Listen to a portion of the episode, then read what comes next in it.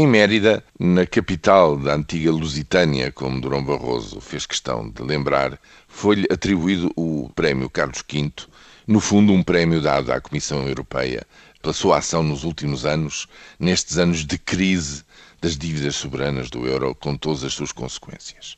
Mas, salvo erro, há aqui um equívoco, porque, evidente, houve vários discursos, os, os chefes de governo de Portugal e de Espanha, no fundo, reforçaram a ideia de que este prémio era inteiramente merecido porque os seus países eram a prova provada ao estarem a sair dessa crise, ao poderem exibir indicadores crescentemente positivos de que a estratégia foi correta. Funcionou, funciona e vai continuar a funcionar.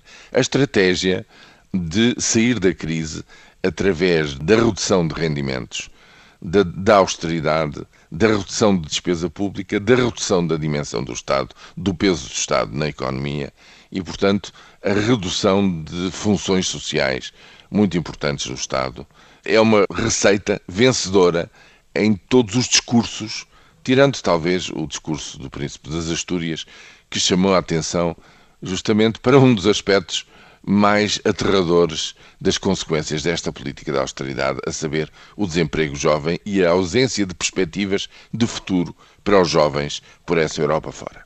Mas dizia eu que neste coro de se louvarem uns aos outros naquilo que está a ser feito e que, no fundo, já proclamam que a via europeia para a saída desta crise é a correta e vai ter que prosseguir, há um enorme equívoco: é que esta linha foi prosseguida pelos partidos de centro-direita, pelo PPE, se quisermos, representado a todos os níveis, inclusivamente ao mais alto nível na Comissão Europeia, mas foi um processo conduzido politicamente não pela Comissão Europeia, não por uma instância supranacional cada vez mais forte e cada vez mais liderante, mas pelo contrário.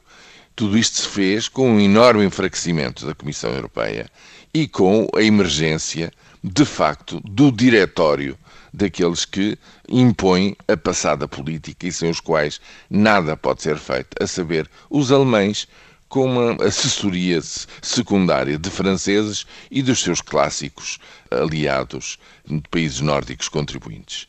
E, portanto, o que nós temos pela frente, e este vai ser o discurso e vão ser as trombetas da vitória até às eleições europeias, dia 25 de maio, Vamos viver neste equívoco, mas não há aqui volta a dar.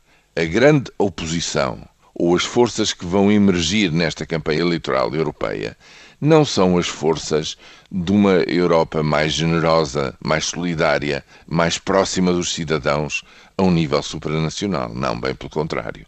O que nós vamos assistir nos próximos meses é a erupção do discurso dos eurocéticos, daqueles que, não sendo formalmente eurocéticos, são contra a existência do euro, vai ser, digamos, o reforço de todos aqueles que no Reino Unido vão agora pressionar daqui para a frente para que o seu país saia da União Europeia. Ou seja, no fundo, a saída desta crise está a dar força às forças que não querem mais Europa, mas querem voltar, pura e simplesmente, aos egoísmos de cada um por si dos interesses nacionais e do salve-se quem puder.